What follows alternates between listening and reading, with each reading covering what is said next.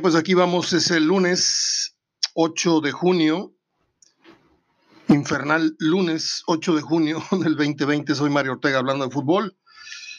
Eh, son las cinco de la tarde con ocho minutos a la hora que estamos uh, empezando a grabar y a comentar para ustedes.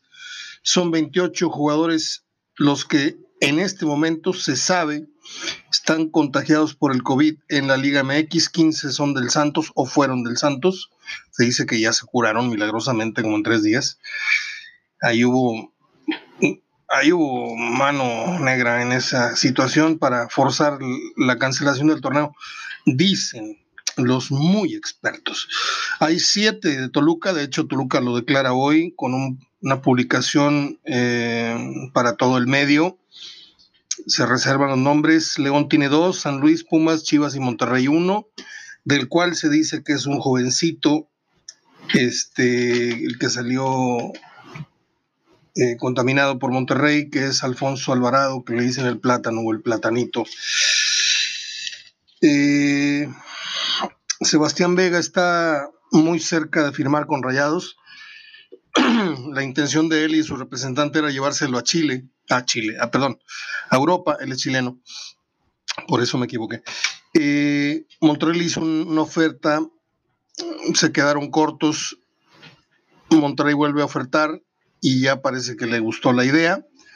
A lo mejor unos dos añitos y todavía está en muy buena edad para mirar luego a Europa, pero le van a pagar hasta la risa. Es un muy buen defensa, lo mismo lateral que central. Eh, no es una cosa espectacular, pero es un jugador muy cumplidor. A veces esos resultan a veces mejores. Ya ven, Nico Nico llegó sin nada de cartel y creo que ha dado grandes resultados, aunque quedan a la vista sus, sus deficiencias eh, de zona, como, como marca, marcan zona y todo esto. eh, a veces queda un poco expuesto, pero yo creo que les ha rendido mucho más de lo que esperaban y por lo que pagaron por él. Montes eh, anda el rundón de que se va al Valencia. Valencia lo quiere comprar eh, en un porcentaje. Mm, Monterrey lo quiere vender completo, y si es en porcentaje, Monterrey se quiere quedar con un treinta o un, por, o un poco más de ese porcentaje, por si luego los españoles lo venden a otro equipo. Seguir teniendo un poquito de de injerencia ahí en ese negocio. Hoy cumple treinta y seis años Mascherano, el jefecito que le decían, o le dicen, sigue creo que jugando en, en Estudiantes, no regresó al fútbol de Argentina. eh, lo de Benjamín Galindo no fue no fue un derrame cerebral, que es un tema delicado, fue una cosa más seria, fue un infarto cerebral, ¿sí? Ya se habla de que Galindo recibió a su gente, lo reconoció, incluso por ahí esbozó algunas palabras. Puede mover su pierna izquierda, pero no tiene movimiento. Yo les conmino a los que son muy devotos y, y que sean muy admiradores o no, incluso, de Benjamín Galindo, que pues le sigan ahí con el detente y con las estampitas y con zangudas, pidiéndole por la salud de Galindo, porque una cosa es que despierte y mueva ahí levemente su manita, y otra que quede bien. Ojo, eh, porque estas, estas situaciones a veces quedan problemas de habla, de, de, de problemas de movimiento parcial o total. Ojalá y salga bien librado, bien librado. ¿Se acuerdan ustedes de aquel cronista medio payasito el señor, porque le encanta que, le, que lo carguen en hombros? No, mejor no comento nada, porque luego después me voy a escuchar muy mal. Todo el mundo lo admira y yo tuve un encontronazo con él por fodofo y presumido. Ya luego usted sabrá quién es. Tuvo un problema como este y quedó muy bien. Eso es lo que quería decir. Eh, ¿Qué más tengo por acá? No, pues nada, ya les comenté la parte dos de mis apuntes. Ahora sí voy con la, la, la parte medular. Eh, de veras que los de Mazatlán no tienen vergüenza. Publican en redes sociales un pues una publicación, el término es post, es una publicación en donde vienen pues muy fodofos ellos, vienen presumiendo su nuevo, sus nuevos colores, que está muy bien que vayan a jugar de morado, me parece correcto. Aparece este, un venado por ahí, aparece un poco de playa, aparece una pelota, creo que de béisbol. Es como, como queriendo encerrar lo que es el, el territorio sinaloense. Pero rematan su logotipo y su publicación, llegamos, dice entre signos de admiración, Mazatlán, Sinaloa, hashtag arrebatando. Pues sí, obviamente le arrebataron la Plaza Morelia, pero no tiene por qué echárselo en la cara a todo el fútbol mexicano, ¿verdad? En fin, vamos a ver cómo les va y cómo le va a los equipos que vayan a jugar ahí, ¿eh? Si ahorita nosotros aquí en Monterrey a las cinco de la tarde con treinta y seis grados nos estamos, aunque aquí vivimos y lo que quieran, yo creo que entre más viejos días y uno más, más padece el calor. Yo se los digo, yo antes andaba feliz a estas horas jugando tenis cuando uno estaba chavo, o te echabas una cascarita con, con los del barrio en el campo no sé qué, en el campo diez o en el campo no sé qué. Aquí tenemos los, las canchas del río aquí abajo, o el, can, el desaparecido campo de la Manchester, donde ahorita ya hay unos condominios, y ahí jugábamos los del parque, los del sector uno contra el sector dos, y se hacían los grandes partidos. Incluso Joel García, antes de ser profesional, jugaba con nosotros, de nuestro lado, porque él vive en su, su casa de sus papás, este, doña Conchita y don Julio, que en paz descansen, está arriba, enfrente, eh, justo en, arriba de mi casa, una cuadra, y el horario no era problema. Tenis, no hombre, jugaba yo seis horas de tenis entre singles y dobles con mi amigo Armando, que en paz descanse, y ahorita no puedes salir ni a tirar una bolsa de basura al, al, al patio porque no aguantas el sol una hora. Esa plaza de Mazatlán, yo espero que la habiliten para que jueguen a las ocho o nueve de la noche, este, porque va a ser muy criminal que le, le lleguen siquiera permitir que juegue a las cinco y no se diga a las dos del mediodía, se muere. El, el, el equipo que juegue ahí en Mazatlán es un calor diferente al de Cancún, ¿eh? Diferente al de, al de Acapulco, se los digo yo. Eh, ¿vieron los videos que andan circulando por ahí? Están las autoridades muele y muele, que cuídate, que no salgas, que esto, que limpia, que, que hasta para sentarte en la taza tienes que ponerle este gel, no sé qué, que limpia el mouse, limpia la, la perilla de la puerta, y limpia la televisión, y limpia el control de la tele, y ponte mascarilla, y ponte la no sé qué, y ponte guantes. Yo el sábado fui a, al centro a cortarme el cabello, ya parecía burro sin dueño, y me fui a cortar el cabello, mi amigo Humberto, este... y yo iba con guantes, iba con mi mascarilla, la morralla con lo que le pagué iba en una bolsita de plástico, ahí le puse su dinero para que no lo tocara, este, todo, todo correctamente, uno se cuida. Pero Valencia, eh, Edu Vargas, no me acuerdo quién más, Mejía, no, Valencia no, perdón, es William Mejía, Vargas, Salcedo y uno más, que no recuerdo, pero hablando del fútbol aquí regiomontano son Edu Vargas, Salcedo y William Mejía de Monterrey, en sendas pachangas, en la pla- en, unos en la playa, creo que el caso de Salcedo anda por allá, por su tierra, por allá por playas de Jalisco, Edu Vargas en una pool party, de esas este, fiestas en alberca, lo mismo que William Mejía, con sus respectivas nenorras ahí en bikinis muy, muy diminutos. Yo no sé en qué habrá, habrá acabado la cosa, pero pues se abre un debate con esto, ¿no?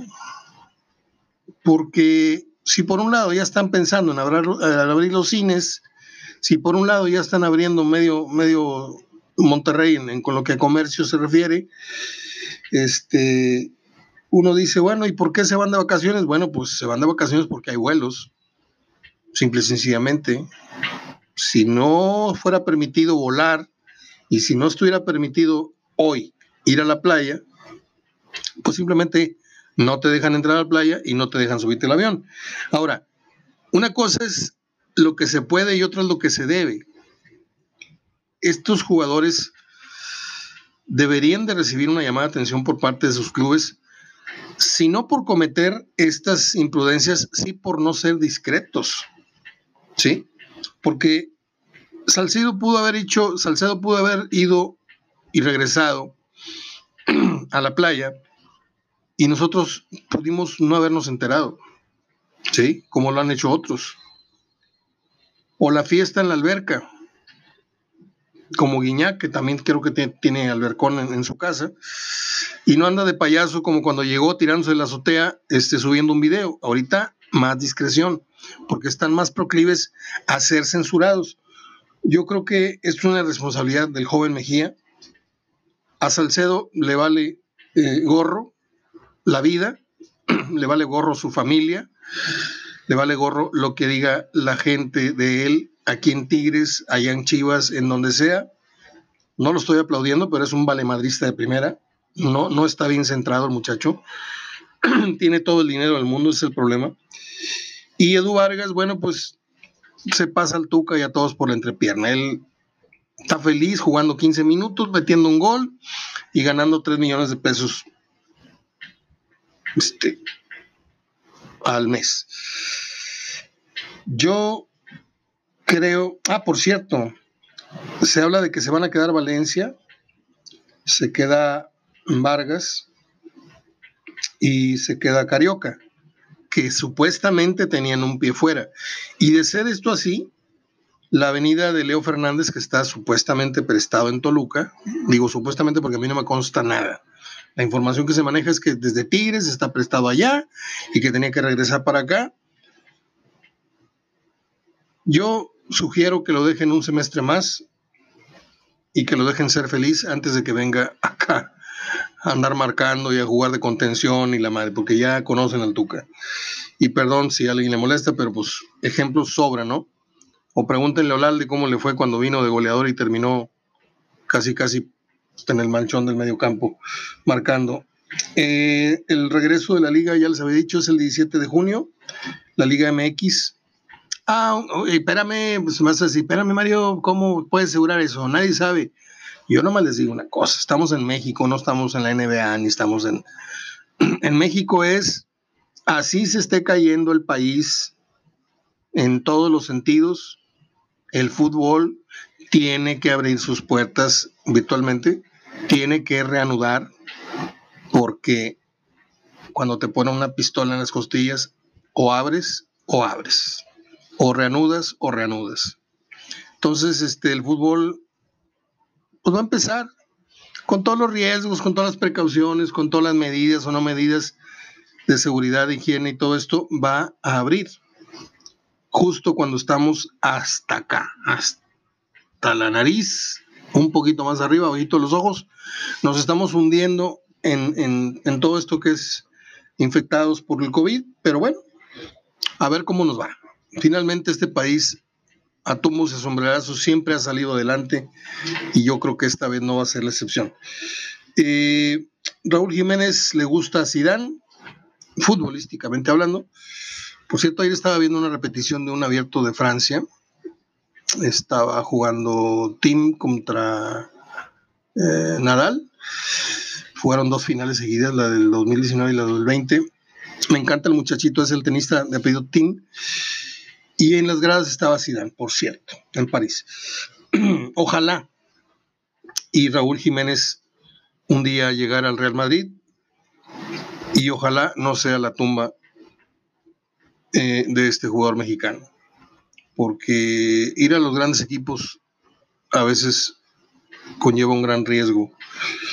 Eh, los potros del Atlante podrían reavivar la actividad del Estadio Azul, que desde hace no sé qué tanto tiempo y ya es el último juego y ya lo van a tirar y ay, qué dolor y la lágrima, ya está paradito todavía el estadio, más feo y más incómodo que nada, pero histórico al fin y al cabo.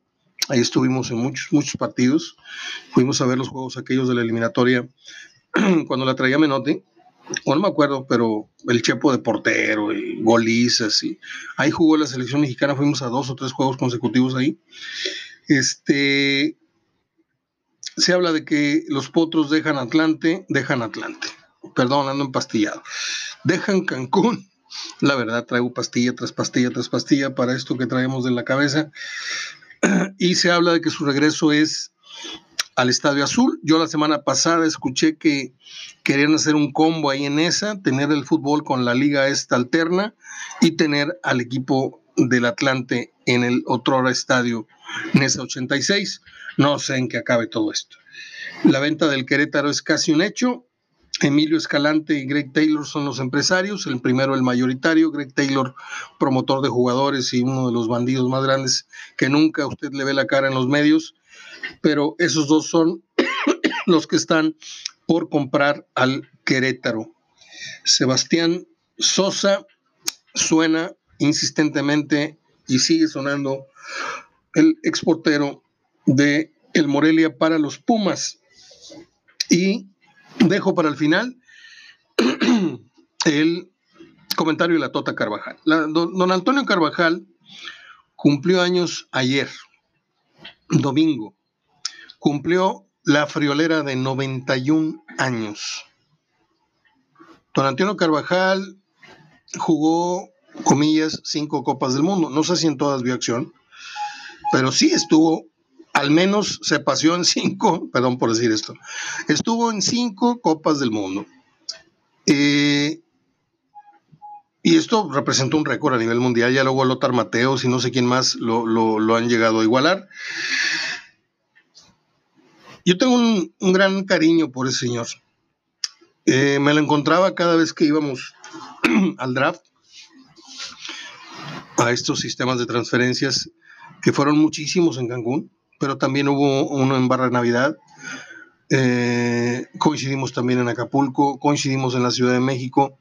Entonces, por eso era importante asistir a esos eventos, porque los personajes importantes, directivos y entrenadores, eh, estoy hablando de fuera de, de mi área de trabajo, que era Monterrey, o es Monterrey, era porque antes yo tenía relación con los directivos, hoy no. Para esos que creen que yo tengo acá teléfono rojo, con, no, no, no, eso era antes. Eh, ibas al draft y terminabas después del draft eh, cenando con dos directores deportivos o con un entrenador y un directivo. Me invitaban a mí a cenar para ver qué, qué posibilidades habría de que yo hablara linduras de tal o cual jugador, a ver si tal o cual equipo de aquí se, se interesaban. Me ofrecieron cualquier cantidad de mordidas. Jugadores me ofrecieron su primer sueldo de tal mes, este, de tal, de tal del año, eh, si lograba yo traerlos a, a Tigres o a Rayados. Me decían, Mario, yo voy a ganar no sé cuánto, les voy a hacer una cifra.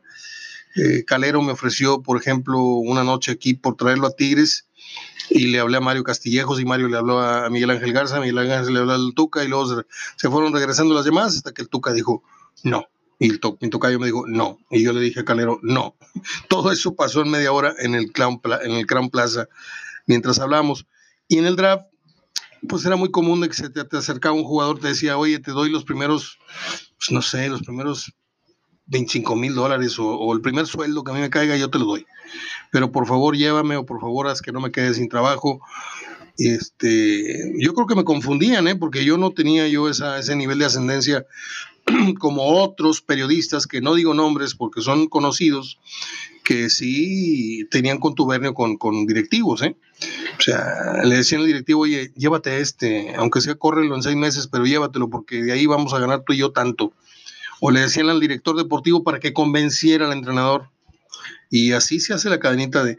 Bueno, ahí me encontraba yo a la Tota Carvajal, en muchos drafts, muchos, muchos. Eh... Recuerdo cuando era el break, a veces los entrenadores se van, eh, bueno, estamos hablando de equipos más o menos hechos y derechos, ¿no? Cuando se acababa el draft, la Tota Carvajal a veces salía del hotel y se iba a comer una torta fría enfrente del restaurante, por ejemplo, del Hyatt de Acapulco, cruzando la calle, venían unas tortas deliciosas. Bueno, todos agarraban su, su, su chofer, su auto, su automóvil último modelo, este, y los llevaban a los restaurantes más caros de afuera de Cancún. No, la Tota se cruzaba, se levantaba las mangas y se reventaba una buena torta y unos chiles jalapeños ahí a un lado. Entonces, este, yo lo abordaba y le decía, señor Carvajal, ¿alguna novedad para, para el Morelia? Dice, ¿sabes qué, manito? No me estés chingando ahorita, yo traigo mucha hambre. Si quieres te invito y ahí platicamos. Oye, pues nos cruzamos la calle, me cayó muy, muy de variedad lo que me dijo, me crucé la calle con él, traía yo mucha hambre también, y ahí inició una, no amistad, pero sí una relación que duró muchos años, y cada vez que él venía aquí a Monterrey yo lo iba a saludar al hotel, un hotel muy modesto, muy modesto eh, con, comparado con los hoteles con los que llega la América, las Chivas, este, cinco estrellas. Morelia siempre llegaba a un hotel de tres estrellas, cuatro estrellas, a lo mucho, ¿eh? Un Fiesta Inn, por decirles, era hotelazo para Morelia. Y yo solía, como lo hice durante muchas, por lo pronto dos décadas y media, yo hacía guardia en, las, en los hoteles a donde se veía que iba a llegar el equipo visitante que jugaba al día, el día siguiente en el TEC o en el Universitario, y hacía yo guardia para esperar al equipo. Entonces yo lo único que quería era que el entrenador y dos o tres jugadores me vieran. Ese era mi, mi primer contacto, que me vieran ahí y que luego dijeran, este güey, pues, me lo veo en el hotel, luego lo veo en la cancha, luego lo veo en la rueda de prensa, y te empiezas a hacer un rostro familiar. Ahí empieza, no sé por qué estoy contando esto, si son, son tips profesionales, este, ahí empieza un poco a aflojarse y a darse la confianza. Eh, yo saludaba a don Antonio Carvajal, le regalé dos libros, al igual que a muchos entrenadores. A Romano no, a Romano le regalaba yo corbatas, igual que al Piojo. Este, pero es un señor que creo que no ha sido valorado. Se le han hecho muchos reportajes y, y se le ha sacado mucho brillo, se opaca y le vuelven a sacar brillo al Cinco Copas y esto y lo otro. Pero el pobre señor, y lo digo con mucha ternura, no lo digo despectivamente, al señor de noventa y un años todavía está tras de un escritorio, en una cristalería, en su negocio, cuando el señor debería estar pensionado por el fútbol mexicano por ser una de las glorias más grandes que ha tenido nuestro fútbol. Así de fácil. Señor Carvajal, aquí le van mensualmente. ¿Qué te gusta? ¿Con cuánto lo haces feliz? Con cuarenta, cincuenta mil pesos. No tiene la Federación Mexicana de Fútbol en los millones y millones y millones de dólares que gana cada cuatro años con su participación en el Mundial. ¿No le quedará al fútbol mexicano una pensioncita para decir, oye, nos vamos a gastar medio millón de pesos en la manutención de la Tota Carvajal? ¿Sí? Eso haría yo si fuera directivo, ¿eh? Yo sé que es una idea guajira, es un sueño guajiro. Mario, pues si no hay ni, ni asociación, no hay ni esto, ¿tú crees que...? Sí, yo estoy consciente de ello, pero no hay muchas Totas Carvajales, ¿eh? O sea, a don Nacho Treyes afortunadamente nunca le hizo falta, Cruz Azul lo tuvo siempre muy arropado, pero Morelia olvidó a, a, a la Tota Carvajal, lo olvidaron. Sí, se acuerdan de él cuando un aniversario de vida o de, o de esto, del otro, pero nada más. Y se acaban los reportajes y otra vez la Tota Carvajal vuelve a ser un anciano de noventa y un años que tiene que estar trabajando cuando él fue, repito, gloria nacional del fútbol. ¿Por qué una gloria nacional del fútbol? ¿Por qué el deporte federado o no federado? ¿Por qué el, el presidente o no presidente actual? ¿Por qué nunca blindaron a don Antonio Carvajal y a otros grandes? ¿Sí? Don Tomás Balcázar, el este, el otro, el que usted me diga. O sea, esto no es porque yo quiera que, que uno de Morelia, no. Estoy hablando de que ha habido grandes personajes del fútbol, ¿sí? Por ejemplo, yo veo que hoy hablan... Bueno, mejor no digo nada de Borja porque después me caliento y ahí sí digo una, una palabrota, pero no tiene vergüenza. Enrique Borja ahí sale ahí haciéndose el, el muy honesto y recibiendo homenajes en programas juveniles. El otro día estaba viendo yo un programa en Fox y salió ahí platicando con unas muchachonas. Una le venía enseñando casi medio, medio gusto y Borja se le salían los ojos. Este... Yo no sé si esos chavos no saben que el señor fue corrido por haber, haber hecho una trampa, haber falsificado una firma, y no fue al bote nada más por puros convenios y por puras tranzas que hizo, ¿eh? intercambios de dinero y de, dejó el puesto y todo, pero falsificar una firma es un delito muy grave. Y en el fútbol, bueno, sí, yo sé lo que están diciendo. Ay, Mario. No, sí, yo entiendo. Yo entiendo que en el fútbol todo se puede, todo se supo, todo se olvidó y aquí no pasó nada. Es lo mismo que les digo yo aquí en este momento. Aquí no pasó nada. Yo termino con la emisión del día de hoy. Déjame ver cuántos minutos me chuté. A ver si veinte por lo pronto. Sí, veinticinco. Les hablé del reinicio de la Liga M X el diecisiete de julio, de la irresponsabilidad de Mejía, Vargas y Salcedo en fiestones, en albercadas, ahí en, en pachangas. Este, la versión de que se quedan Valencia, Cardoso y Vargas, y lo de Leo Fernández sigue en stand-by, seguiría en Toluca. Eh, el rumor de que Sebastián Sosa iría a Pumas, exportero de Morelia. Atlante suena para irse a jugar al Estadio Azul. La venta del Querétaro es casi un hecho. Dieron positivos siete jugadores de Toluca del COVID. A Zidane le gusta Raúl Jiménez. Eh, los de Mazatlán postean que llegan arrebatando, cuando la verdad es que arrebataron la plaza. La Tota Carvajal cumplió noventa y un años ayer. Les di los uh, números de los veintiocho eh, contaminados por COVID. Son quince de Santos en su momento, siete de Toluca, dos de León, uno de San Luis, Pumas, Chivas y Monterrey.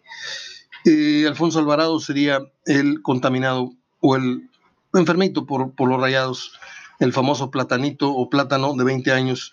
Sebastián Vega se dice que tiene un pie en la institución. Montes, hay interés de Valencia, Valencia lo quiere a, a, a porcentaje, Monterrey lo quiere vender completito. Hoy cumpleaños Mascherano.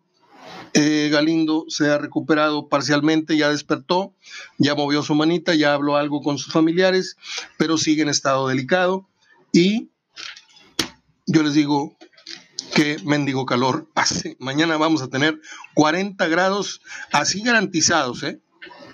Adentro de tu casa, el factor no sé qué, vamos a andar como en cuarenta y cuatro. Así es de que, pues, hidrátese.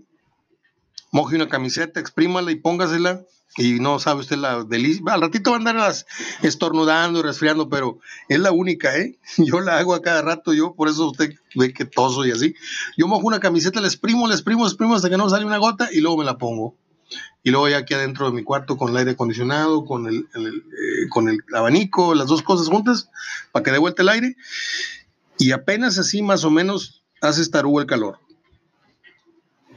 Ya me voy. Les dejo mi abrazo de gol y mis deseos de que esta semana se pase bien rápido, para que no haya tanto tedio, tanta desesperación.